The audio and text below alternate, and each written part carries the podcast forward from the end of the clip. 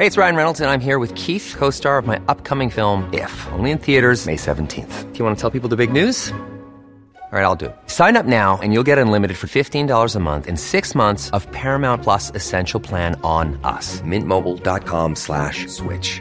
Upfront payment of $45 equivalent to $15 per month. Unlimited over 40 gigabytes per month. Face lower speeds. Videos at 480p. Active Mint customers by 531.24 get six months of Paramount Plus Essential Plan. Auto renews after six months. Offer ends May 31st, 2024. Separate Paramount Plus registration required. Terms and conditions apply if rated PG. I'm Sandra, and I'm just the professional your small business was looking for. But you didn't hire me because you didn't use LinkedIn jobs. LinkedIn has professionals you can't find anywhere else, including those who aren't actively looking for a new job but might be open to the perfect role, like me.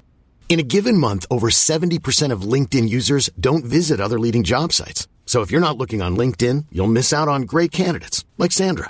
Start hiring professionals like a professional. Post your free job on linkedin.com/people today. There's never been a faster or easier way to start your weight loss journey than with PlushCare. PlushCare accepts most insurance plans and gives you online access to board-certified physicians who can prescribe FDA-approved weight loss medications like Wigovi and Zepbound for those who qualify. Take charge of your health and speak with a board-certified physician about a weight loss plan that's right for you. Get started today at plushcare.com slash weight loss. That's plushcare.com slash weight loss. plushcare.com slash weight loss.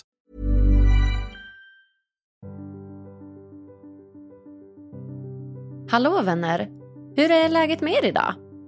Jag mår kanonbra för vi ska faktiskt ut och kampa i veckan. Det ska bli jättekul. Gillar ni att kampa? Ni får jättegärna tipsa mig om era bästa campingtips på till exempel Instagram. För jag har nog både ett och annat att lära. Idag pratar jag med en professor från Karolinska institutionen i Stockholm och en av hans kännetecken är att han vägrar att sitta still. Hans huvudämne är molekylär och tillämpad arbetsfysiologi och har länge studerat hur fysisk aktivitet påverkar hälsan. Han är också legitimerad läkare och kollega och medförfattare till boken Hälsa på recept som skrivits tillsammans med populära och omtalade Anders Hansen. Så ni kan ju bara gissa hur kunnig han är. Han heter Carl-Johan Sundberg och idag pratar vi bland annat om hur fysisk aktivitet påverkar hälsan på en både fysisk och mental nivå. Hur man tränar smart enligt honom, om hur det faktiskt är möjligt att bota depressioner med hjälp av fysisk aktivitet. Det känns nästan som att prata om ett levande uppslagsverk. Jag heter som vanligt Agnes Sjöström och den här podden presenteras i samarbete med hypnotication.com. Varsågoda kompisar!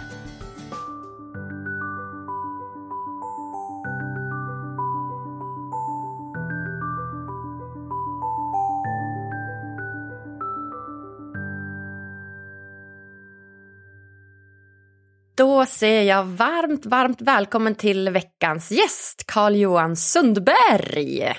Tack för det. Du, vad trevligt att du ville prata med mig idag. Det tycker jag med. Det ska bli spännande samtal, tänker jag. Du, jag har hört en liten eh, fun fact om dig här och det är att du aldrig går i trappor utan du springer. Stämmer det? Ja, det är någon typ av diagnos man har. Så att det, det stämmer då sedan länge tillbaka. Det påpekade en av mina doktorandkollegor när jag började forska att eh, i sitt tal till mig på min disputationsfest att han beskrev hur jag betedde mig och att gå upp för en trappa, det funkar inte. Så det är en, en springtur varje gång då? Ja. Tar du hissen ibland? Ja, det händer. Det beror på hur, mycket man, hur lastad man är. Men eller generellt så försöker jag gå upp för trapporna, eller springa rättare sagt, om det passar. Har du några fler sådana där enkla, snabba vardagsträningstips att dela med dig av som du kanske själv använder? Ja, alltså att skippa och ta bussen en eller två hållplatser och så istället. Gå förstås. Men sen framförallt röra sig så mycket som möjligt om man ska prata med kollegor eller så, att gå till varann. Och i dessa tider förstås under corona så är det lite annorlunda, men generellt sett så är det väldigt bra att, att försöka undvika att fastna framför skärmen hela tiden. Ja men exakt. Jag har hört att det har kommit eh, en ny grej som heter så här, walking meetings, att, att man går på möten istället för att sitta still. Är det något du har utövat? Ja, absolut. Walk and talk-möten är också ett annat effektivt sätt, framförallt om det är saker som inte kräver extremt protokollförande och så, utan att man kan kläcka idéer, samtala och inleda projekt och allt vad det kan vara. Men det är bra att ha ett anteckningsblock med sig. Ja, men det är det. Du, eh, jag vet ju att du är legitimerad läkare och professor i molekylär och tillämpad arbetsfysiologi på KI i Stockholm. Och du är författare och har skrivit eh, flertalet böcker som handlar om just det ämnet vi ska prata om idag, fysisk aktivitet och hälsa. Mm. Då bland annat boken Hälsa på recept som du skrivit tillsammans med populära och omtalade Anders Hansen. Och som jag förstår är det en bok som hävdar då att träning är eh, rena rama mirakelkuren. Är den det? Ja, det tycker jag man kan säga. Eh, och inte minst i dessa tider, senaste decennierna, när människor rör sig mindre i vardagen, så är betydelsen av att uppnå eh, och öka sin fysiska aktivitet väldigt viktigt för, för kroppslig hälsa och för även då mental hälsa. Ja, det är så alltså. Mm. Så hur påverkar träning hälsan? På en lång rad sätt. För det första kan man säga att eh, för att träna eller röra sig, man behöver inte träna, men för att vara fysiskt aktiv, vare man promenerar eller går upp för trappor och så och förstås träna på andra sätt, så krävs det att hjärnan är aktiv. Därför att det är från hjärnan som signalerna kommer via nervtrådar till musklerna som rör sig. Och det, det krävs hjärnaktivitet för att det ska ske och det innebär att mm, kanske hjärnan kan påverkas. Ja, det kan den på väldigt många sätt som vi kan prata om strax. Men sen händer det andra saker i kroppen. När musklerna då väl börjar röra sig så spänner de sig, de rör sig, förflyttar oss och det kräver då dels tillförsel av syrgas, syre och eh, olika näringsämnen, eh, kolhydrater och fetter och så, så vi kan bränna för att få ut energin. Och då ökar blodcirkulationen till de muskler som rör sig. Så paddlar man kajak, då går blodet framförallt till armar och skuldror och bål. Och springer man så är det väldigt mycket till benen och sätet och så. Så att blodet går dit där aktiviteten finns därför att musklerna så att säga signalerar att vi har ett behov. Och då vidgas blodkärlen just i de muskler man arbetar. Och då styrs blodet dit och hjärtat får signaler om att det behövs mer och då pumpar hjärtat oftare eh, pulsen ökar och dessutom så pumpar hjärtat kraftigare slag. Så det är bara en illustration av att det sker mycket på olika sätt. Då. Sen kan man lägga till att för att upprätthålla blodtrycket och få eh, loss energifyllda ämnen från levern där det finns eh, socker och fettväven där det finns fett så kommer ett hormon som adrenalin till exempel, som är ett stresshormon, att öka i blodbanan och då kommer man att mobilisera energiförråden. Så du vet, det här är jättesammanhängande. Det här är bara början. Okej, så att det handlar om blodet som pumpas ut och hjärtat som pumpar och pulsen som ökar? Japp. Vad gör det liksom på välmåendet? Hur påverkar det oss? Ja, det påverkar ju framförallt blodkärlen själva och hjärtat. Så att om man är regelbundet aktiv, då blir hjärtat bättre på att pumpa över tid. Så att man får ett eh, större och starkare hjärta. Och blodkärlen i de delar av kroppen som tränas framförallt. Och de blir fler små kärl så att man effektivare kan byta ut ämnena. Men också så att de vidgar sig lättare. Det vill säga att blodet kommer ännu lättare ut till de musklerna. Så tränar jag höger biceps eh, i tre månader, bara den uthållighetsträning, vilket ingen gör. Man kan hålla på 45 minuter och lyfta en lätt hantel. Och gör inte det med vänster, då kommer bara höger bicepsmuskel att få fler små blodkärl och mer vida kärl så att blodet lättare kommer till just den, men inte den andra muskeln. Och det här hjälper till att sänka blodtrycket för att ju fler kärl som vidgar sig lätt och mycket, desto mindre motstånd blir det i blodbanan. Och då kommer blodtrycket att sjunka, vilket är väldigt viktigt för allmän hälsa kan jag säga. Och sen påverkar man också hur stresshormonerna frisätts. Och har man promenerat raskt regelbundet i tre månader, då har man lägre förekomst i blodet av adrenalin och kortisol och andra stresshormoner. Så att man får en påverkan på hormonsystemet vilket också är bra för hälsan och immunsystemet och sånt. Sen hjärnan mår bra av att vara aktiv kan man säga och fysisk aktivitet gör att hjärnan är aktiv. Och man mobiliserar och använder mycket större del av hjärnan än man kanske tänker sig. Inte bara den här delen som sitter uppe till som håller på med ren motorik och styr musklerna utan också frontalloben måste vara med så att man ser var man rör sig och planerar och undviker faror och sånt. Va? Synbarken här bak som tar emot synintrycken, är väldigt aktiv för att vi ska orientera oss. Lillhjärnan, alla längst ner eh, bak till, är väldigt viktig för koordination. Och när vi utvecklades en gång för länge sedan så var det knappast asfalterade gator vi gick på utan det var en natur som var komplex.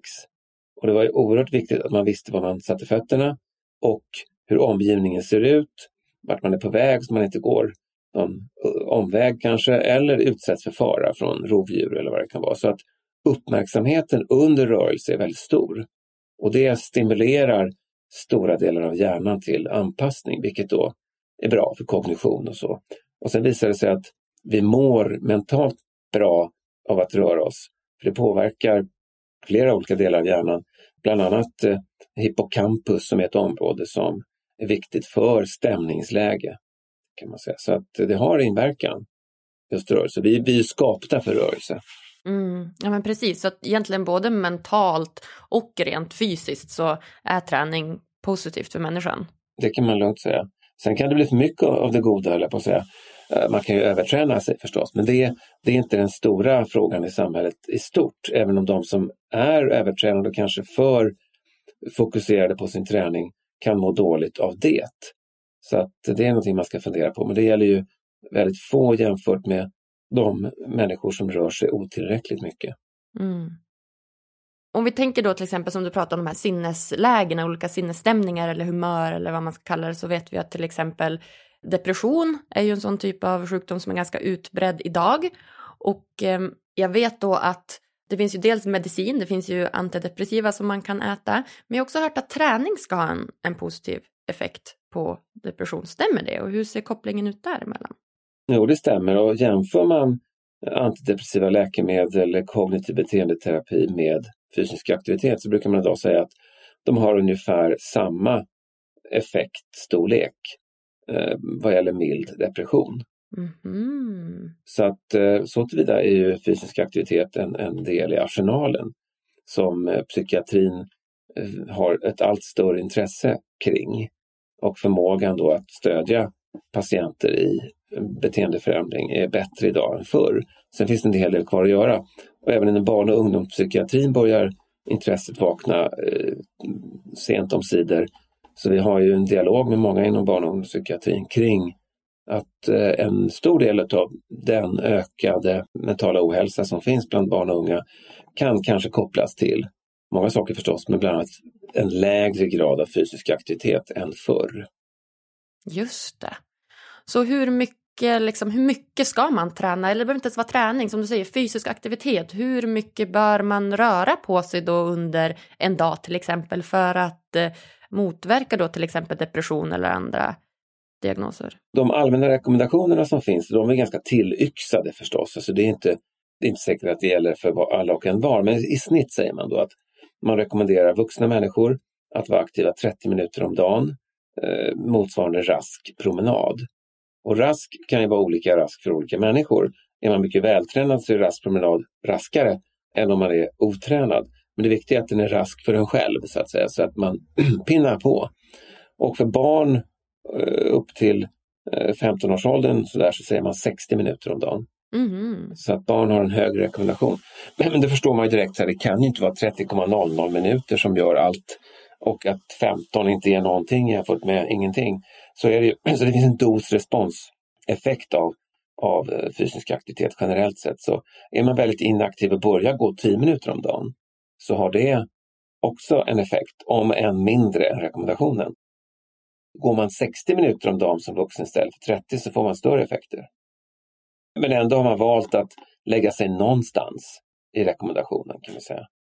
Men den här rekommendationen då, för om man då jämför, du drog lite paralleller tidigare med hur vi levde förut, till exempel för ja, flera tusen år sedan, att vi levde ju kanske i ett grottsamhälle, jägare och samlare och vi rörde ju på oss betydligt mycket mer än 30 minuter om dagen. Så de här effekterna som man konstaterar, vad är det för effekter som man ser? Man får effekt på dels kroppsliga eh, fenomen kan vi säga, som blodtryck och blodsockerkontroll. För att blodsockret eh, ska ju vara tillräckligt högt för att hjärnan ska få socker för sin funktion, men inte för högt för då kan olika organ ta skada.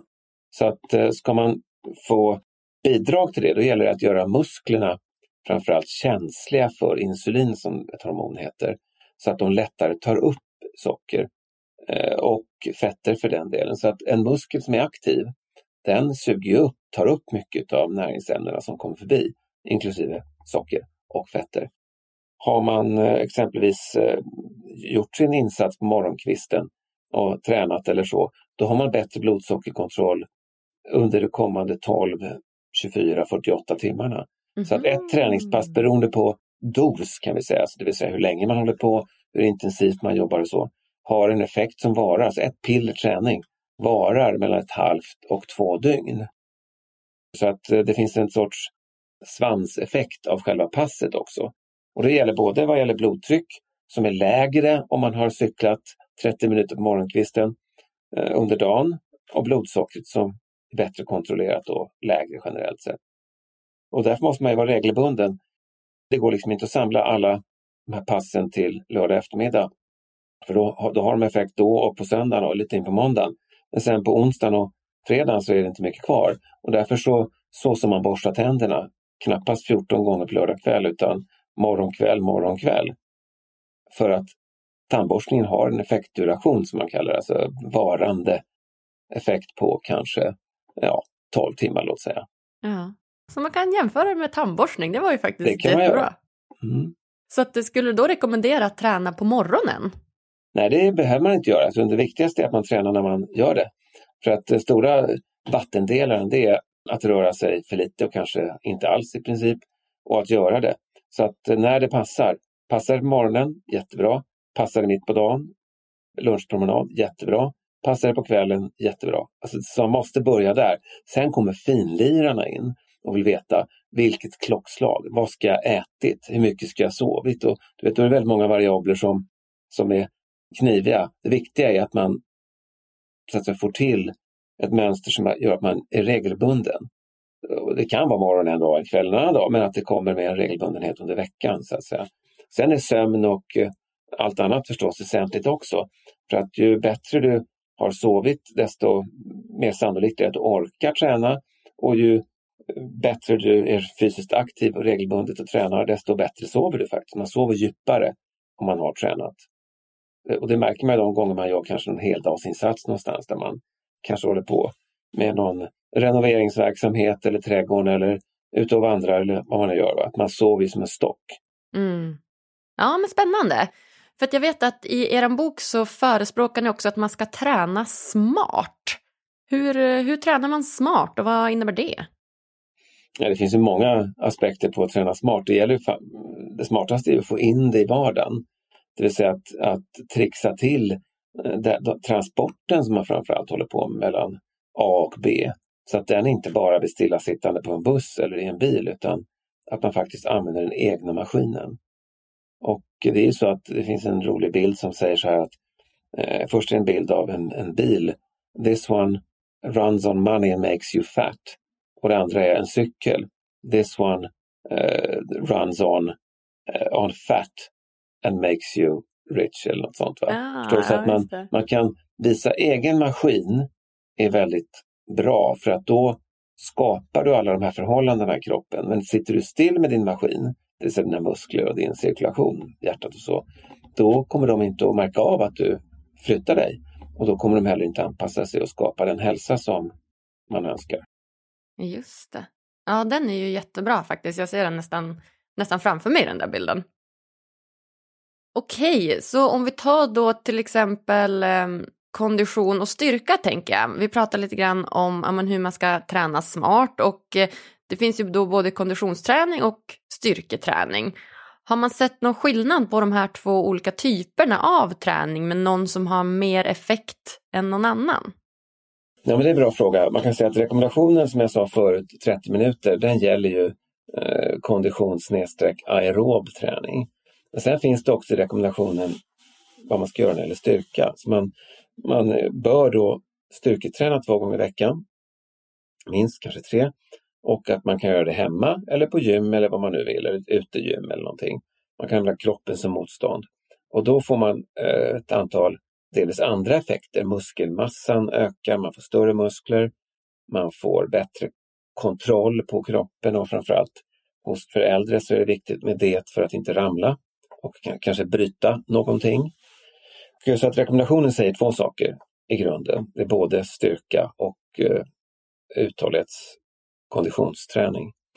Sen för äldre står det att man ska också träna balans och det är för att minska risken för fall till exempel. Men där kan man ju träna vilken ålder man än är i, så, att säga, så det är inte något uteslutande. Men då kan man säga att förutom att de här olika träningsformerna ger lite olika effekter så är kombinationen det bästa för hälsa. Och jag tror, när det gäller äldre, så tror jag att vi kan komma att ändra rekommendationen så småningom till att först och främst peka på betydelsen av styrketräning för att bibehålla muskelmassa så mycket som möjligt. För att då har man en större chans att också orka eh, konditionsträna. Och eh, en viktig och eh, allvarlig konsekvens av åldrande, framförallt om man inte rör sig, det är att muskelmassan går ner. Har man ingen muskelmassa som kan dammsuga blodet på fetter och socker och så, så har det svårare att reglera blodsockret. Mm. Och blodfetterna. Förstår du? Så att det, jag skulle säga att träna smart är lika med att göra lite av varje. Mm. Så både lite balans, lite kondition och lite styrka. Och det känns ju inte som att de här rekommendationerna är helt övermäktiga utan det känns som ganska liksom, snälla rekommendationer som ändå någonstans har en effekt och det är ju bra. Ja, det är bra, men man kan säga så här att för vissa människor kan eh, 30 minuter om dagen te sig väldigt mycket, framförallt om man har vissa sjukdomar. Så att jag skulle vilja påstå att man ska göra lite mer än det man gör nu.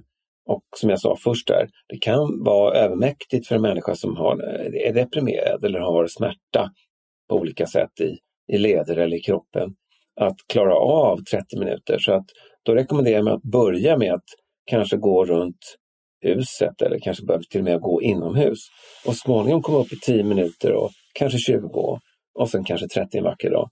Så att det viktiga är att inte sätta upp 30 som en alltför hög ribba utan att ta några hundra steg fler nästa dag.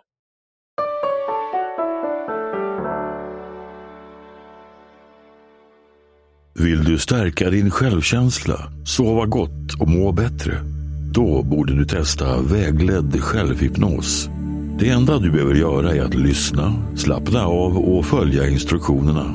Gå in på hypnotication.com och hitta dina favoriter idag. Ange koden LYCKA för 15% rabatt på hela köpet. Ja, okej, okay. så vi vet då att eh, fysisk aktivitet eh, förhindrar olika typer av eh, sjukdomar, till exempel då hjärt och kärlsjukdomar som vi pratade om och att det även kan förbättra hälsan på en rad olika sätt, både mentalt och fysiskt. Trots att det är rätt välkänt så känns det ändå som att det är rätt svårt att ta sig ut på de här träningspassen ibland och ibland känns det inte som att det svåra är den fysiska aktiviteten i sig utan kanske snarare att ta sig dit. Mm. Och det gäller ju att sänka den tröskeln och den ribban tycker jag så att man ska inte tänka nu ska jag träna och det ska vara så formellt eller ordnat så att det måste vara ett pass eller det måste vara att gå till gymmet eller så utan man kan ju faktiskt bara ta en promenad så att säga som det enklaste eller göra något annat som man tycker är kul med sig själv eller andra. Och vi, vi skriver om det i den här boken som jag nu visar för dig på bild här, Starkare livet, som vi kom ut med för ett halvår sedan ungefär, jag och en kollega. Och den handlar eh, framförallt om hur träning kan vara viktig livet igenom. Och eh, en annan rubrik här är som du ser, att träna dig yngre.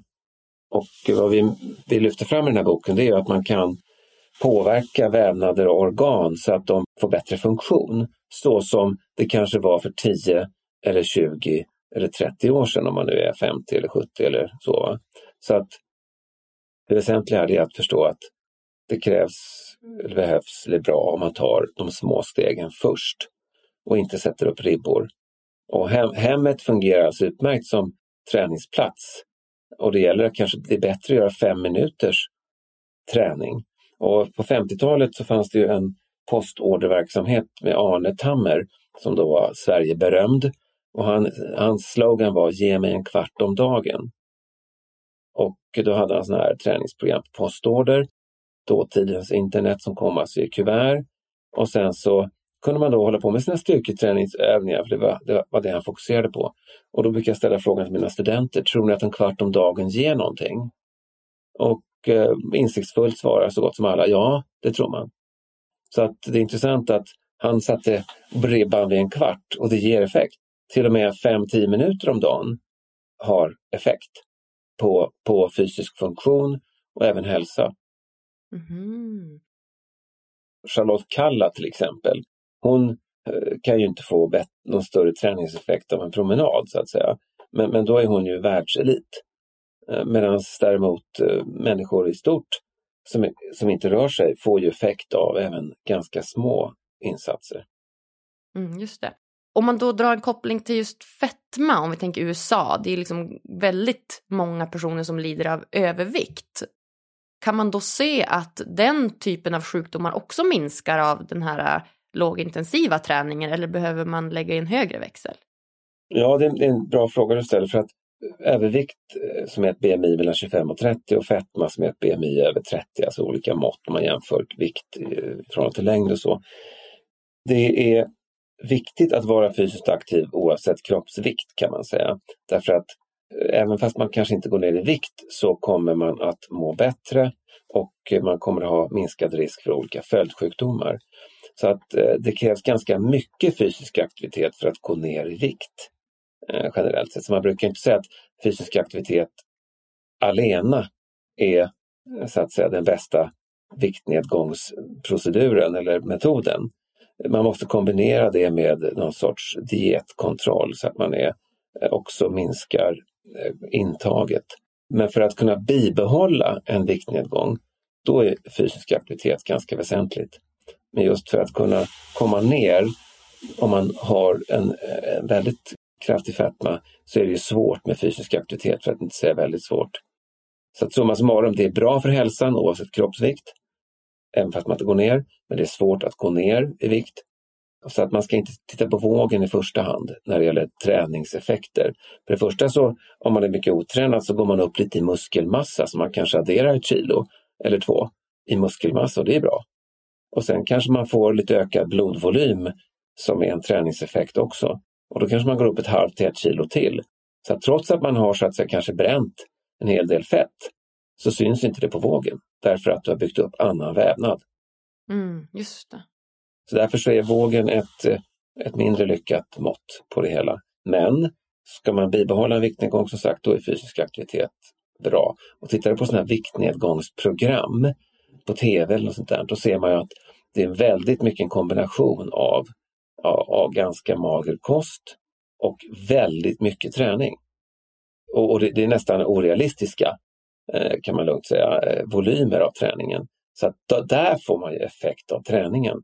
Men då är, ägnar de här personerna sig mer eller mindre halva dagarna åt träning och det är inte rimligt då för, för människor ute i samhället. Så att, men de stora viktnedgångar man ser i de här programmen, de beror ju på att det är en extremt intensiv insats både med träning och med kost. Ja, just det.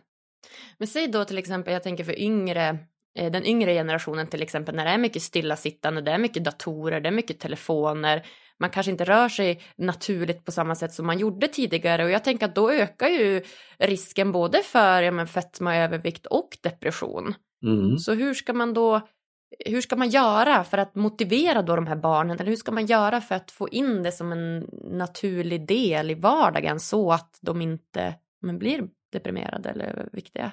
Ja, jag kan säga att skolan har ju sin roll att spela och Sverige har ju antalet timmar idrott och hälsa i veckan har ju gått, är ju lägre nu än för 25-30 år sedan. Och nu kommer det väl att öka lite grann i högstadiet, men fortfarande ligger vi lågt. Så att en, ett, en insats som slår och når alla, det är ju att man i skolan har i princip daglig idrott och hälsa. Det skulle göra en stor skillnad enligt min bedömning. Men sen ska man veta att barn och unga är ju minst aktiva på helgerna. Det så då måste man rikta blicken mot föräldrarna och familjen. Så att eh, det är lätt för oss att eh, hålla på och kräva vad skolan ska göra, samhället ska göra. Men när man gör sådana här aktivitetsmätningar, tittar med olika accelerometrar och stegräknare och sånt där, då ser man ju att att det är väsentligen lägre på helgerna. Där det är då mycket kanske idag skärmar och annat. Så att jag skulle vilja eh, så att säga, be alla att, att ha lite sans i den här diskussionen också, att man förstår att vi har alla en roll att spela för att eh, stödja och delvis kanske valla in barn och unga i att eh, istället eh, vara ute. För att det finns en del studier som visar att när barn, då kanske lågstadiet, är ute, ja då springer de runt. Är de inne så gör de det inte. Så att det är en annan vattendelare, alltså ut och lek som man sa förr i varje fall. Det är fortfarande nog en ganska bra aspekt. Men så idrott och hälsa i skolan och bättre cykelbanor, säkrare transporter och så. För att eh, idag jämfört med förr så kör ju föräldrarna väldigt ofta barnen ganska högt upp i åldrarna till skolan. Och det kan vara nödvändigt ibland. Men det är många gånger när man inte tycker att det är nödvändigt om sträckan är rimligt lång och, och det är säkert att ta sig dit, vilket det ju i många ställen är. Mm. Ja, just det. Ja, men spännande. Jag vet att du själv har barn, eller hur? Ja, vuxna barn. Vuxna barn, ja. Har du något tips? Hur gjorde du när de var yngre? Hur gjorde du för att kicka ut dem och, och leka på, på dagarna, på helgerna? Har du något tips? Ja, då, ja, dels att leka själv och vara med och, och göra saker, spela fotboll eller göra något annat. Och sen har jag åkt mycket skidor i alla år, eh, och i fjällen och så, men även i Stockholm när det har funnits snö. Så de har hängt på och det har blivit naturligt. Så alla, alla tre barnen är ju väldigt fysiskt aktiva idag i sin, sitt unga vuxna liv. Just det, okej, okay, så att det gäller då kanske att vara lite en role model som, som vuxen också och oh ja, det, fin- det finns väldigt mycket smittoeffekt eh, visar det sig, både från vuxen till barn men i viss, till viss del också från barn till vuxna. Så att det finns ju andra exempel där man vet att om barnen är fysiskt aktiva för att det är så där de är i skolan eller så, så kan föräldrar också påverka. Så att det finns en smittoeffekt i båda riktningarna. Men den starkaste är från vuxen till barn. Men sen är det också väldigt mycket så att det som barnen bär med sig som sagt är huruvida föräldrarna eller omgivningen var fysiskt aktiv så blir det en del naturligt beteende. Skulle du säga att man blir lycklig av att träna? lycka är ett väldigt intressant begrepp och din podd heter ju Lyckopodden så att hur, hur skulle du definiera lycka? Ja, om vi börjar där.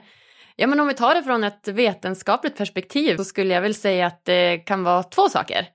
Jag skulle vilja säga dels att det kan vara den här känsloruset när man blir helt upprymd och superglad och eh, ja, men, euforisk och, och lycklig och det oftast varar ju under en liten kortare period. Och sen så finns det ju också den här nivån av eh, generell lycka då, att man känner liksom en nöjdhet eller tillfredsställelse med livet. Att man har ett jobb man trivs med och att man bor bra och så det är väl det jag skulle säga kort och gott. Just det. Och eh, fysisk aktivitet kan definitivt påverka lyckan, skulle jag säga, även om man inte i vetenskapliga studier eh, framförallt tittar på happiness, även om det finns sådana index.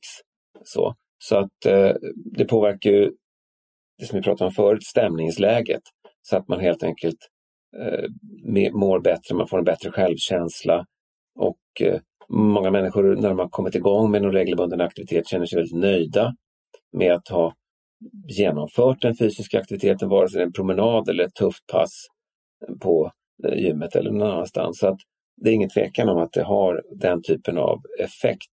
Och sen Eh, mår man ju bättre generellt sett också, en sorts grund, grundkänsla. Och det beror säkert dels på direkta effekter på hjärnan på olika sätt. Men det kan också vara så att man helt enkelt känner att jag har bättre kontroll över min kropp. Den känns eh, mer som en del av mig. Så just fysisk självkänsla är något som man vet, inte minst hos barn och unga, som eh, förbättras av fysisk aktivitet. Ja, så det finns ju några aspekter där också då som faktiskt påverkar lyckan?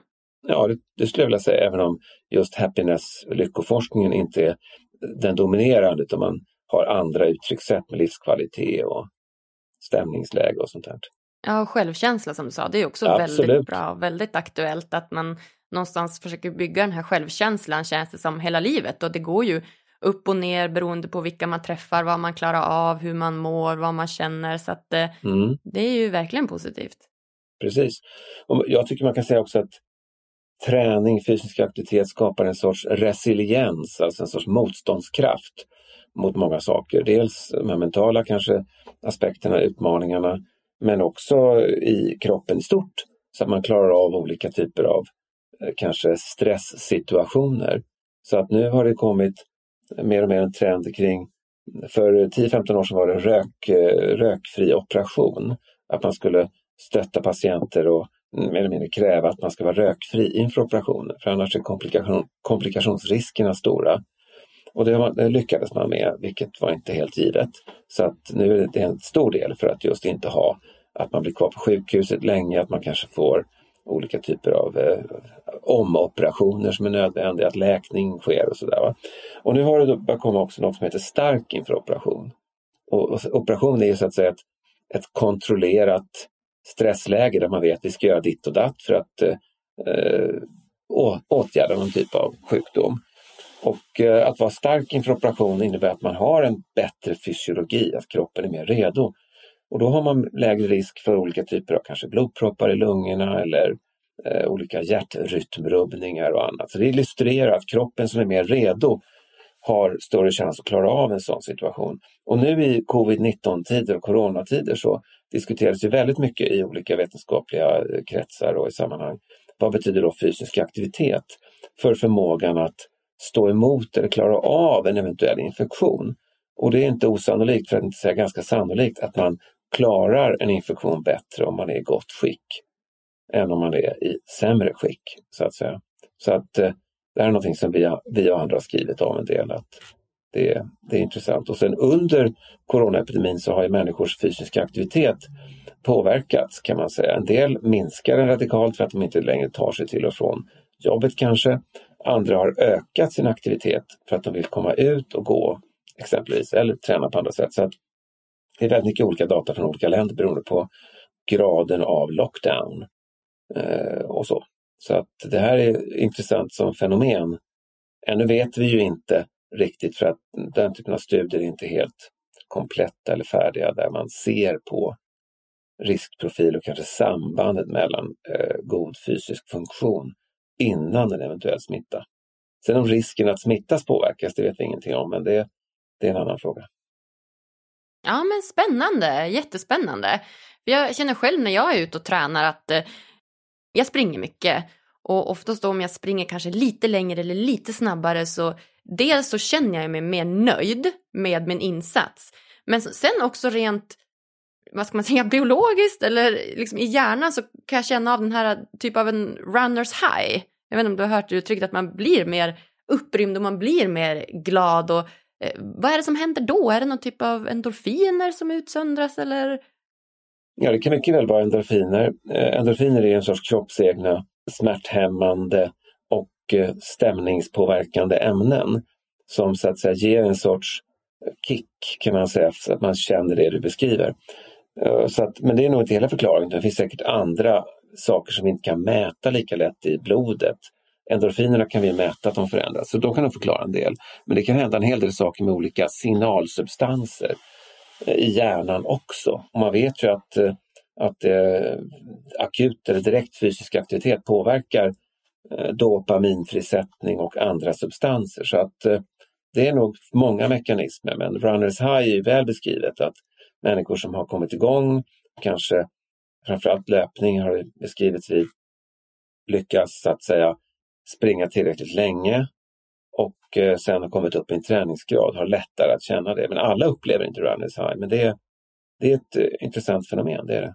Ja men verkligen. Det, för mig påverkar lyckan väldigt mycket. Dels rent som jag sa sinneshöjande men också efteråt så tycker jag att jag får bättre koncentrationsförmåga, jag blir mm. lugnare, mm. jag blir mer fokuserad. Så det, ja, det är mycket som, som händer. Det finns som. en hel del sån forskning också som tittar på just eh, uppmärksamhet, koncentrationsförmåga och så. Och det är väl mycket som pekar på att fysisk eh, aktivitet kan påverka detta. Sen beror det på hur hårt man har tränat. Så att eh, det är inte säkert att, att eh, stenhård träning ger en fantastisk eh, koncentrationsförmåga eh, direkt en kvart eller en halvtimme efter utan man måste också återhämta sig.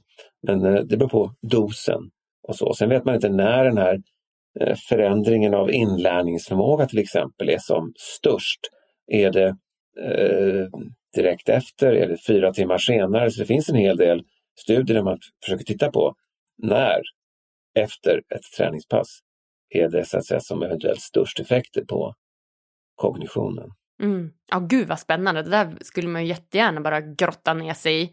Jag har ju ett år kvar på min masterutbildning och jag blir supersugen på att bara hoppa på en doktorandutbildning sen och kanske gräva ner sig lite mer i fysisk aktivitet och psykologi och kognition. Det är klart du ska göra det. Eller hur? Ja, det finns många som forskar på det så det finns goda förutsättningar. Ja, vad härligt.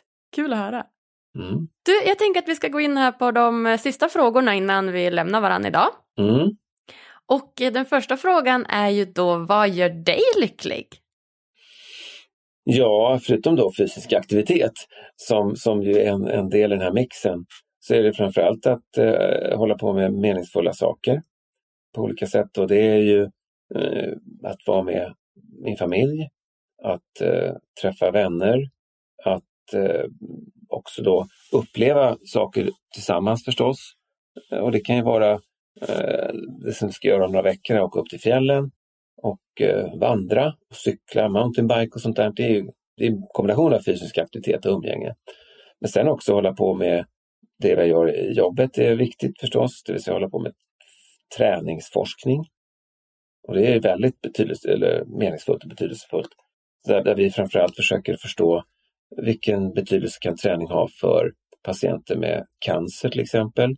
Så att vi håller på med studier där vi har undersökt eh, under behandling, alltså under kemoterapi, cytostatika, hur kan det förbättra eh, både eh, själva livskvaliteten, eh, tröttheten som många upplever och eh, biverkningar från behandlingen och så. Och där ser man ju stora effekter kan jag säga. Och sen håller vi på att starta upp en stor studie inom psykiatrin där patienterna ska få träna på sjukgymnastiken på eh, sjukhuset, bjuds in och träna tillsammans med andra patienter och personal som då leder passen.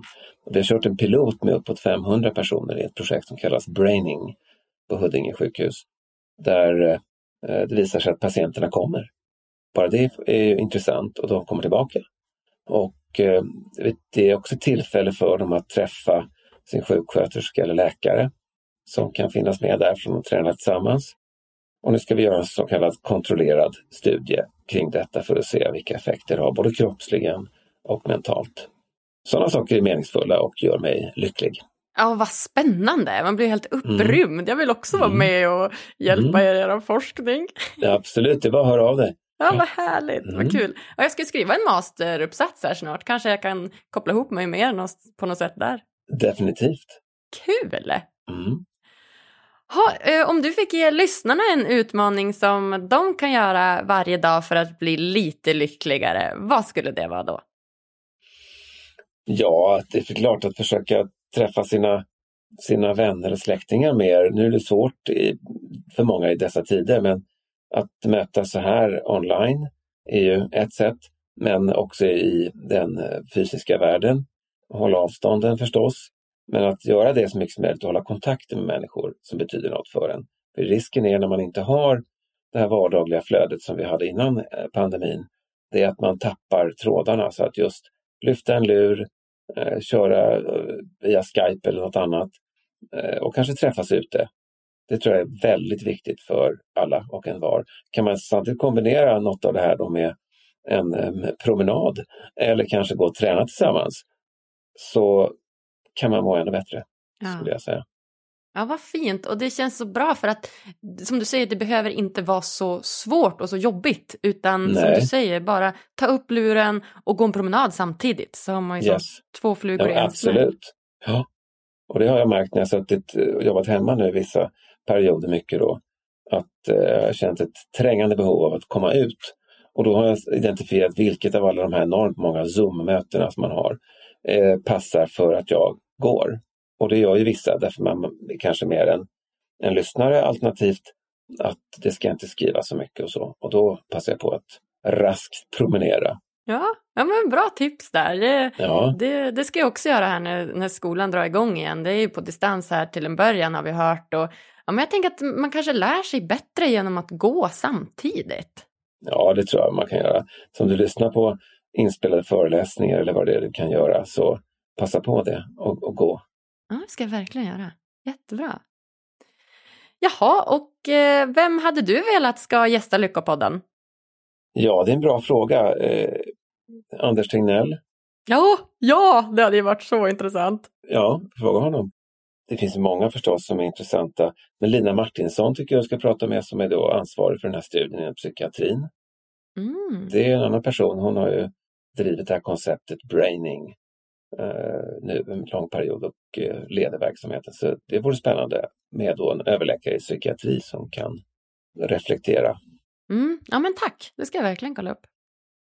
Och eh, om man vill komma i kontakt med dig, hur gör man då? Ja, då kan man gå in på KIs hemsida eller slå på, på mitt namn och mejladress Karl, Karl Johan Sundberg så hittar man mig på KI. Ja, men perfekt. Ja, nej, är det något eh, slutligen som du känner att du vill dela med dig av till lyssnarna? Nej, jag tror jag har sagt det mesta men eh, lyssna gärna på den här podden. Det är uppenbart att du, du tar upp viktiga frågor så att det är väl det jag kan säga. Lyssna på denna och andra intressanta poddar. Ja, men vad fint. Och det kan man göra samtidigt som man är ute och går också. Just det, det är det som är så smart. Mm. Tack Agnes. Ja, då säger jag tack snälla du för att du ville komma och gästa Lyckopodden. Vi är så glada. Det var roligt. Tack. Hej med dig. Ja, nu jämmar sig jag motiverad till tusen på dagens löprunda hörni. Det gäller att verkligen hitta motivationen till att träna och vilka bra tips Carl-Johan gav oss om det. Tycker ni det här var lika bra som jag? Prenumerera gärna på Lyckopodden, följ oss på sociala medier och ge oss fem stjärnor på iTunes. Tack för att just du lyssnar. Vi hörs på tisdag igen. Puss och kram!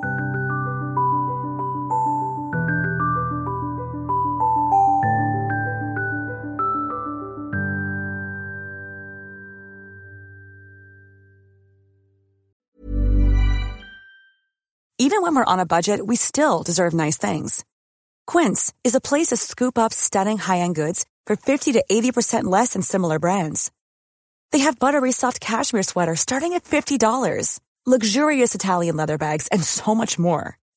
Plus, Quince only works with factories that use safe, ethical, and responsible manufacturing. Get the high-end goods you'll love without the high price tag with Quince. Go to quince.com slash style for free shipping and 365-day returns. Imagine the softest sheets you've ever felt. Now imagine them getting even softer over time. That's what you'll feel with Bowl and Branch's organic cotton sheets. In a recent customer survey, 96% replied that Bowl and Branch sheets get softer with every wash. Start getting your best night's sleep in these sheets that get softer and softer for years to come. Try their sheets with a 30-night guarantee. Plus, get 15% off your first order at bowlandbranch.com. Code BUTTERY. Exclusions apply. See site for details. Planning for your next trip? Elevate your travel style with Quince. Quince has all the jet-setting essentials you'll want for your next getaway, like European linen, premium luggage options, buttery soft Italian leather bags, and so much more. And is all priced at 50 to 80% less than similar brands. Plus, Quince only works with factories that use safe and ethical manufacturing practices. Pack your bags with high-quality essentials you'll be wearing for vacations to come with Quince. Go to quince.com slash pack for free shipping and 365-day returns.